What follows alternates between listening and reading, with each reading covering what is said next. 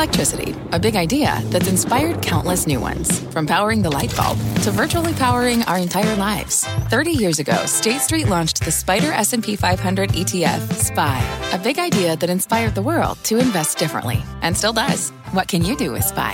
Before investing, consider the fund's investment objectives, risks, charges, and expenses. Visit ssga.com for a prospectus containing this and other information. Read it carefully before investing. SPY is subject to risks similar to those of stocks. All ETFs are subject to risk, including possible loss of principal. Alps Distributors, Inc. Distributor. Bring in show music, please. Hi, I'm CNBC producer Cameron Costa.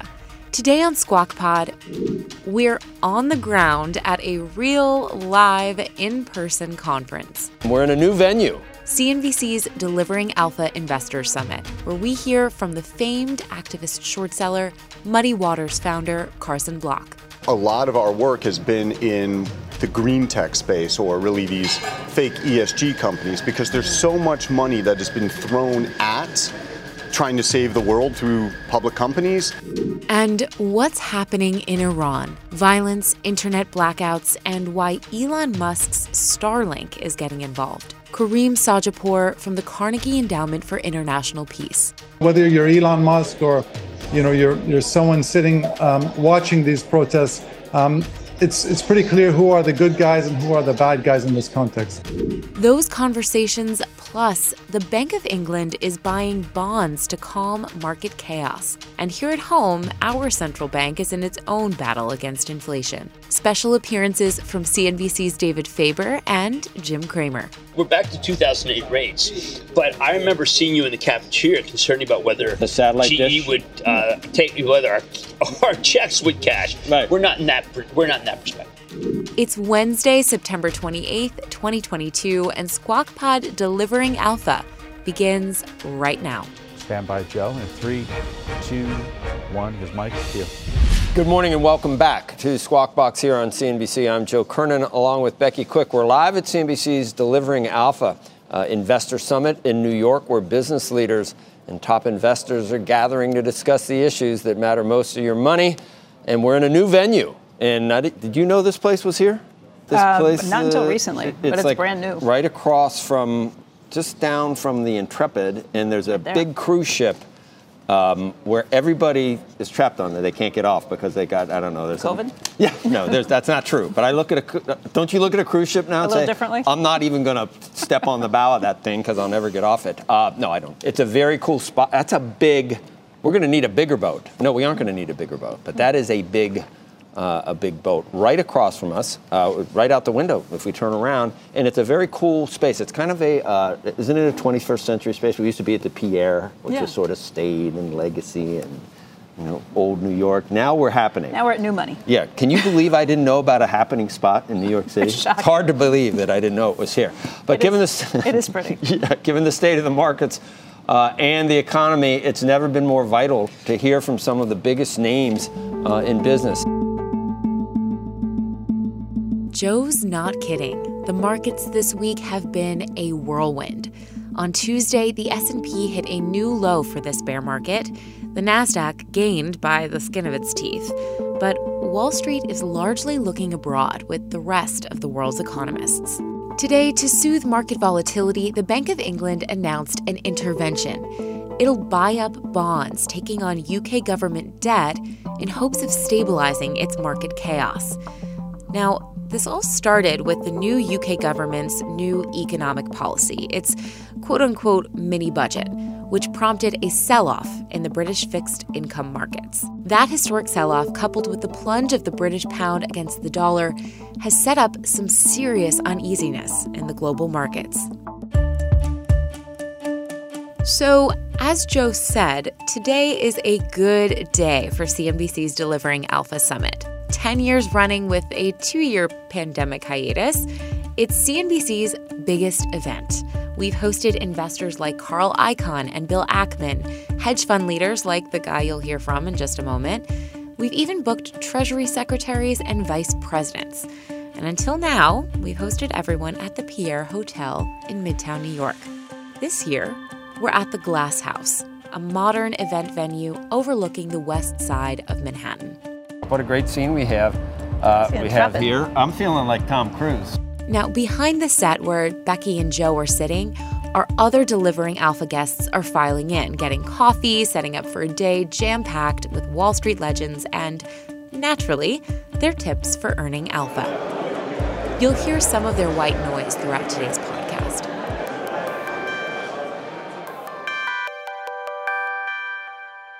One of the summit guests is Carson Block, a Wall Street hedge funder famous for shorting companies, originally Chinese companies. His short selling isn't why he's got Wall Street captivated, though. He's famous for scrutinizing businesses. Carson Block's firm, Muddy Waters, publishes long, detailed reports on public companies around the world, calling out fraudulent behavior and suspected malpractice. Makes him a pretty interesting voice on ESG or environmental, social, governance practices in business and who's doing what well. And since he's a short seller, he's a pretty great guy to ask about the aftermath of the meme stock craze. Becky and Joe spoke to the activist short seller today from their desk in the middle of the conference action. Carson, the thing I really want to talk to you about is how is it being a short seller these days? Because we have seen so many changes, um, so much activity, people going after shorts. What's it like trying to find positions that you can short these days? Well, it's not hard to find companies that have problems.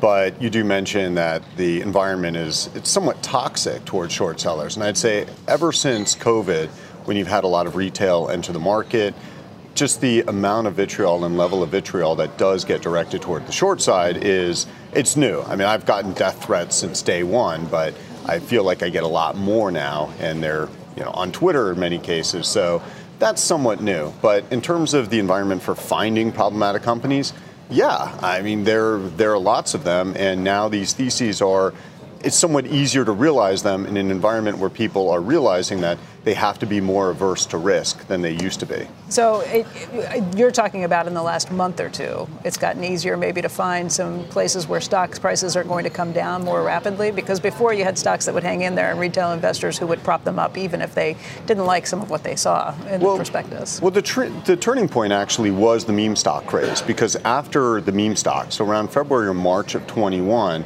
it became a lot easier. So there was after meme stocks, nobody in my little industry of activist short selling went out publicly on a company until a firm called Hindenburg Research, which I think was in maybe February or March of 21 on Clover Health, which by the way has been a fantastic short. And instead of that stock getting pushed up to the moon after they spoke, it actually it behaved normally. So that showed the rest of us that okay, we maybe the waters are okay we did a company called XL Fleet, fake EV type of company in March of 21. And so there are these paroxysms where these uh, low quality companies just, you know, where they jump, but those seem to be short lived. So it's been a good environment, ironically, for us since the meme stock craze. So wh- where are you looking these days? I, I, know crypto is an area that you've thought is potentially rife with, you know, people who are trying to make a fast buck. Right. So I mean, cryptos, we've been short a few crypto names in the past. These are crypto miners. I mean, we don't, like, I don't spend my time looking at Dogecoin versus Bitcoin, and that's pretty much irrelevant to me. But when you have a lot of money flow into a space, you know that you're going to get scammers and people trying to take advantage of that. So we're generally not thematic, but when I look back on the past year and a half, a lot of our work has been in the green tech space or really these fake ESG companies because there's so much money that has been thrown at trying to save the world through public companies that uh, so many of these companies so are redundant, Carson. Trying to save the world for, no, through pu- fake ESG. Is there real? is there real ESG? Well, ESG zealots would tell you. Didn't say yes. no, I mean it's look. I, I I would like to save the world. Okay, like I believe that we do have problems. However, these companies that I've seen are not the ones who are going to save us. Many of these are just money grabs dressed up no. in, you know, in, clad in green and, you know, as well as the dollar green. And so when I look at the companies we've shorted, XL Fleet, Danimer, which was a bioplastics company, um, Sunrun most recently, and Hannon Armstrong. I mean, these are all companies that are grifting in their own way. And when you get into the solar space, like Sunrun, I mean, they're grifting the U.S. government by inflating the the basis for their tax subsidies. So they're screwing the U.S. government. They're screwing investors by basically creating this illusion of a lot of value at the end of the rainbow. And by the way, as, as rates have done this, I think Sunrun is still discounting these 25-year-long assets by what 5%? That's their discount rate. I mean, it's completely disingenuous. So there's so much froth in that space that still needs to unwind. What do these companies say in response? These specific ones you just mentioned. Oh, I mean, they say you're wrong and you don't understand. They always say you don't understand our business. I mean, this goes back to like these Chinese frauds that we started shorting in 2010. You don't understand our business. Well, when your real business is being a public company, we understand it pretty well. What the ESG funds have already underperformed. What happened when? What happens when the actual uh, air comes out of what you're, what you're describing now? They're going to un, uh, underperform even more miserably. So you know, you know what's will funny? They, will they go away finally? Well, you know what's funny is that some people will pound the table and tell you that ESG funds have outperformed. And there was an op-ed that written by one of the managing editor of one of your competitors in the media space a few weeks ago, arguing that Ron DeSantis is wrong because ESG funds always outperform. And they cited a few ESG index funds. And I went in and looked at these indices, and the top like 15 companies are the exact same as the top 15 in the S&P 500. The weightings are just maybe a few tens of basis points different, but the fees are two thirds higher than on S&P spiders. So if really? you look at it, yeah. So if you look at it that way, you can say like, oh well, the ESG funds have outperformed, but you know this cannot be real ESG. I mean, J and J is one of the top holdings, and I'm like, well I mean, what's the theory there? That if your company is so big that one division does something horrible, like asbestos and talcum powder, that we can overlook it because you've got all these other divisions that don't seem to be, you know, giving people cancer? I mean, is that what gives you a high ESG score? ESG is never going to outlive when Europe freezes this winter. yeah. There's no way around the, the deleterious effects of that entire movement on the where we are right now in terms of an energy. There is an energy, there's a crisis. It's called an energy crisis. Yeah, and the tragedy is we have not invested in nuclear, been shutting down nuclear plants. I mean, that's the tragedy. Can ESG invest in nuclear? See, see how do you decide? See, I right. would think, I would think it, true ESG would, would have nuclear right at the top of the list, but, and, and we pointed out before, if you're a fiduciary and hydrocarbon companies are dirt cheap, as a fiduciary to, to, maximize returns for retirees and other people in your fund, that's where you need to be. So it's just counterproductive to even consider a lot of that stuff. Right. Well, also, let's be totally blunt here ESG, nobody cares about the G. Nobody right. cares about the G. Not even sure anybody cares about the S, but it's always been about the E because that's really sexy. There's a great narrative you can sell to investors, whether it's you know, individual investors in the market or your fund investors. You said at the beginning that you get more death threats now. There's a lot more vitriol. Have you thought about getting out of the short selling business? I mean, I think you you have to you have to think about these things from time to time. Um, but you know, when I've gone through that exercise, and the first time I really went through that exercise was in 2017, and I, I just came to the conclusion that I would be right back doing what I'm doing right now, just potentially without my team to support me. So. Um, it's what I it's what I love to do at the end of the day. I mean, it, it is what it is. It's not the easiest way to have an investment business, but um, you know, and it, it, can be really hard. But it's what I love to do. So I'm here. Well, Carson, we are grateful that you're here. It's great to see you today, and uh, we look forward to your panel later All right, today. Thanks much. Thank you. Next on Squawk Pod, a clash over morality laws in Iran. And U.S. companies like Elon Musk's Starlink are trying to help the internet censorship, the violence, and how business is getting involved. We hear from Karim Sadjadpour, a senior fellow at the Middle East program for the Carnegie Endowment for International Peace nonviolent democratic protests against a regime whose official ideology is death to America. So this is a no-brainer and it's a, it's a bipartisan issue. What's on the horizon for financial markets? At PGIM, it's a question that over 1,400 investment professionals relentlessly research in pursuit of your long-term goals. Specialized across asset classes, but united in collaboration – our teams provide global and local expertise. Our investments shape tomorrow, today. Pursue your tomorrow with PGIM. a leading global asset manager. This podcast is supported by FedEx. Dear small and medium businesses, no one wants happy customers more than you do. So you need a business partner just like you. Like FedEx, who understands your passion for serving your customers because they have the same commitment towards you. That's why FedEx offers you picture proof of delivery, packageless and paperless returns, as well as weekend home delivery to 98% of the U.S. on Saturday and 50% on Sunday. See the FedEx service guide for delivery information. What's more, FedEx Ground is faster to more locations than UPS Ground. Trust FedEx for timely deliveries. See what FedEx can do for your business. Absolutely, positively FedEx.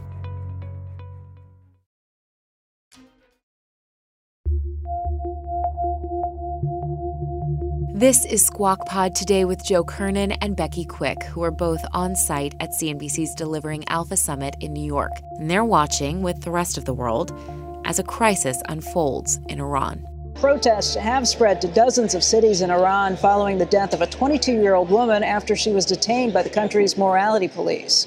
The government has tried to stamp out protests with tactics, including online clampdowns.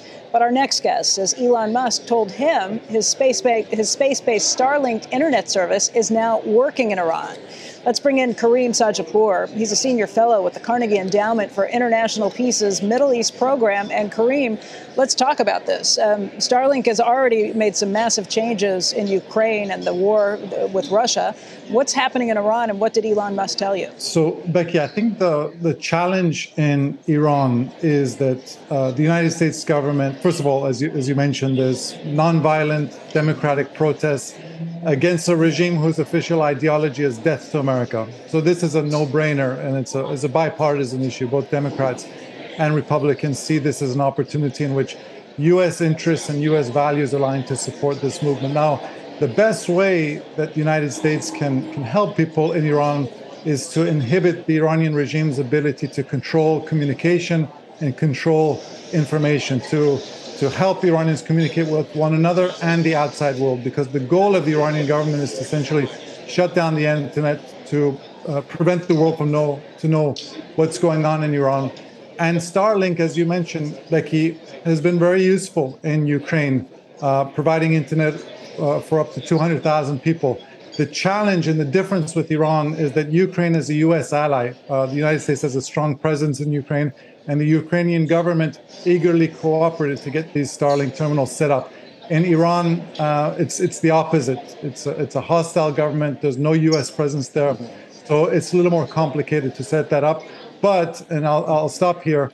Um, I, I think you see a will both from the Biden administration and from Elon Musk to try to to, to address this issue. How, how do they do it technically? So technically, uh, as I tweeted, and I can't share much more, uh, Elon Musk said that you know Starlink is now turned on in Iran, and so you now need to get the devices um, um, inside the country, uh, and you know that that, as I said, is, is logistically much more of a challenge in Iran than it was in Ukraine you're going to have to go through neighboring countries. Wow. Um, Elon Musk is somebody who um, has, has not stopped or backed down with any of these things. What did he say, just in terms of why he's so interested, why Starlink is doing this, and, and kind of what he's putting behind it? Uh, I'm sorry, Becky, I can't go into the details of, of what we shared because it was it was a confidential conversation. But but I can tell you that oh, um, he's been in touch with uh, the the Biden administration, and as I said, I think Becky this, uh, these protests happening in Iran, which was triggered by a young woman who was killed at age 22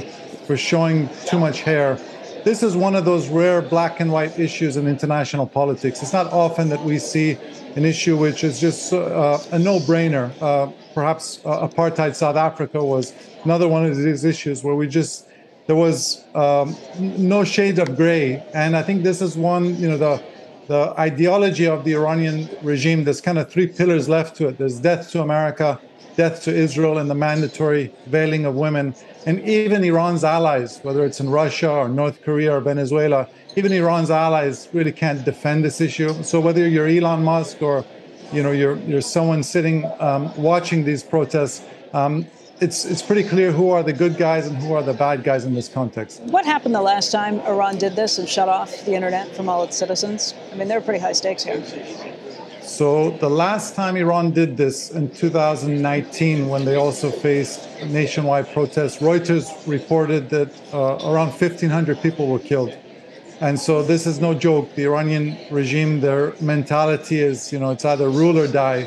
And we saw what Iran has done uh, in Syria, uh, helping the Assad regime um, kill uh, perhaps as many as 500,000 Syrians, displace half of Syria's uh, population, 13 million people. And so, um, you know, we, we have every expectation that the Iranian government is going to continue to try to crack down. And, you know, there's from far away, the United States has limited ways of being able to help people in Iran. And I do think the most effective way is to inhibit the Iranian government's ability to to um, you know put, put, a black cloud over Iran and prevent Iranians from communicating with the outside world and with one another. Karim, want to thank you for the spotlight you are putting on this, and thank you for your time today. Thank you, Becky. Up next, there's still more Squawk Pod to come. A couple of special guests join us. Do you know that there's the best collection of breakfast foods I've ever seen here? It's like a key lime pie for dessert. I'm not sure I recommend that. Then you already had that. Of course I did. right. Jim Cramer and David Faber join Becky and Joe right after this break.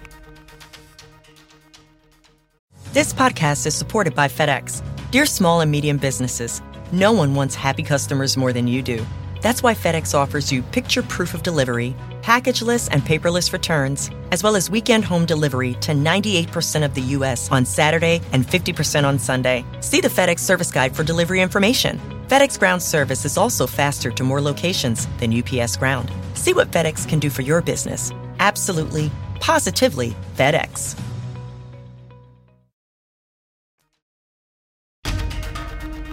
You're listening to Squawk Pod on CNBC with Joe Kernan and Becky Quick. They're on site at CNBC's Delivering Alpha event with plenty of high profile guests, like these two. We're joined right now by Jim Cramer and David Faber. And guys, it's really good to have you here because we are watching the news this morning, trying to figure out what to make of it. From the Bank of England, figuring out what's happening, uh, not just in bond prices, but in the futures markets. Well, Jim, you got any it's explanations? Radical movement. I mean, if you watched uh, Frank Holland this morning at around 5:05, it did feel crash. Mm-hmm. You had a feeling that it was pretty much the end of uh, of the Nasdaq, which had been the only area that's been holding up, and that was before the Bank of England, I would say, panicked. I won't say that they had a considered thought about what to do. But the interesting thing is the reaction to the two year. And the two year, David said basically that the Fed has completed. And I'm not so sure that's an accurate It certainly wouldn't seem to be what uh, Jerome Powell's been indicating, uh, Right. or uh, many others. But as you said many times, and you guys report on this as well during your show, the two years seems to be dictating where we go in the market right now. Right, and I think people were surprised uh, because it's been on the move. Four and a half, people expecting five. Mortgage rates continue to go higher. And maybe there is a, maybe a crescendo moment where people say the Fed is cognizant that they could destroy the economy and that maybe that's not their goal. Right. I just think you know it's all uh, different amounts of half blinks, quarter blinks, maybe uh, how many eyes do you know? There, there are animals with a lot, maybe one blink on out of a thousand eyes. It, it, that's Like what we want. I, I want to. I, I want to be chased. I want to ha- tackle inflation, but. As strident as they were about transitory, I don't want them to be so strident about going up another 300 basis points if the patient really can't be need it. resuscitated. Yeah.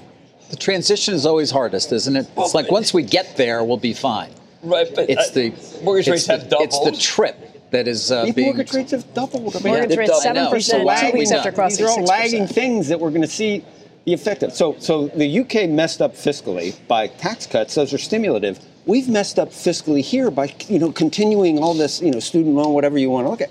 Are we in a position to where we've done too much fiscally and we have some type of dislocation? I, I know that there's a propensity to trash Jerome Powell, but he's not the one that's been printing the money. It's He's, the he's been sort of letting. No, but he could have moved a bit sooner when, you know, He's I just mean, a- we all know, right, well, but many people He didn't have the job at that point, too. Well, I do think that some of it was waiting for his confirmation before he And- could and actually. Let's go back to the week after Thanksgiving, where we all decided that Omicron was going to be the worst. Right. And the Chinese reacted by saying, let's lock down the country. uh, Powell reacted by saying, "Let's take a look at this. Let's take a look at this. Was wrong. He should have continued the action." But I, let, let's compare him to a 1.4 billion person country, which has basically been on hold and caused the whole world to be on hold, with the exception of Putin, who's also causing the world to be on hold. I happened to pull up with the House Agricultural Committee of all people yesterday, and they're blaming uh, Russia, Ukraine for the price of food because of how much fertilizer going up. That's 30 to 40 percent. Again, I'm not sure Powell versus Putin is the way to. That's true. Kind of. How do, I mean, does it surprise you to see the futures higher this morning, Jim? Well, I think that there are a lot of people who have continually said that this is the end, not unlike, say, the doors, the end, the end. Right. And maybe it's not. Uh, David, you know that we come in every day, we watch the two year, and we presume that what the Fed wants to do is take rates to five and a half. That's been the well, wait, Five and a half, that's the number? Well, I mean, if you think at the two year going Between to four and a four and a half you got to figure half, that's right? 100 basis points over. Five, yeah. And, and you know, that's, I mean, that's Volcker. Yeah. And I know we had someone on last week who says that, you know, Volcker, he's got the book of Volcker, and he's thinking about Volcker. Well, I mean, can we remember that Volcker was the most hated man in America? And that he overshot, and that we may revere him as a hero, but he crushed the economy at a time when we had, fortunately, a president who understood that. Right. Uh, yeah, the magnitude of this move is more so than Volcker's to a certain extent. At least that's Yeah. what Cathie Wood would say. That said, five and a half. I mean, you and I were sitting across from each other Yeah. every morning back in days when we were five and a half, and things were pretty darn good. They were, but it's a, it is. We're never going back to that interest rate. Remember Jimmy Rogers? If we ever go below six and a half percent, I will, you know, I'll turn in my resignation and, and never speak again on the on on the long bond. Right. Right, right. Well, look, remember, we're back to 2008 rates, but I remember seeing you in the cafeteria concerned about whether The satellite GE dish? would uh, take whether our, our checks would cash. Right. We're not in that. We're not in that perspective. At GE, they might be still. That was, that was, No, that was I'm- no, March no, no, no. Right? Yeah. Yeah. Well, are- you yeah. know, I remember seeing you in the cafeteria. That itself was rather incredible. Yes. By the way, right. seeing everybody here is so nice. Everybody's All the here, people we've isn't it ever nice? worked with. Yeah. This is your life, careers, right. Behind the camera, This is your everybody's life. here. It's great. Quite exciting here. Now, do you Picking know up the that there's the best collection of breakfast foods I've ever seen here? I we haven't made it over there. I'm, I'm, I'm talking about just an, uh, uh, it's kind of like one of those great buffets from old hotels. Were those eggs real though? You know, or It's powder? like Do you the key lime pie for dessert. I'm not sure I'd recommend that. Then you already had that. Of course I did. But it's Jimmy great to be at, at, it's great to be here at Living Out again. It is. And It's great to seeing be people, person. I shook hands with people. I don't know. That's nice, isn't it? Well, I got to get that next vaccine. That does it for the podcast today. Thanks for listening. If you want to check out our Delivering Alpha Investor Summit from wherever you're listening, go to cnbc.com slash delivering dash alpha. Squawk Box is hosted by Joe Kernan, Becky Quick, and Andrew Ross Sorkin weekday mornings on CNBC at 6 a.m. Eastern. To get the smartest takes and analysis from our TV show right into your ears, follow Squawk Pod wherever you're listening now. I should tell you, it's it's audio only. This particular one. Squawk opposed to all the other Yeah. podcasts. Oh, they all are. Okay, sorry. We'll meet you back here tomorrow. We are clear. Thanks, guys.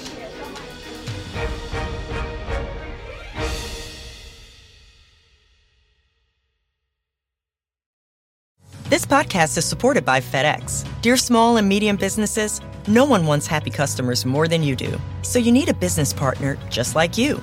Like FedEx, who understands your passion for serving your customers because they have the same commitment towards you. That's why FedEx offers you picture proof of delivery, packageless and paperless returns, as well as weekend home delivery to 98% of the U.S. on Saturday and 50% on Sunday. See the FedEx service guide for delivery information. What's more, FedEx Ground is faster to more locations than UPS Ground. Trust FedEx for timely deliveries. See what FedEx can do for your business. Absolutely, positively FedEx.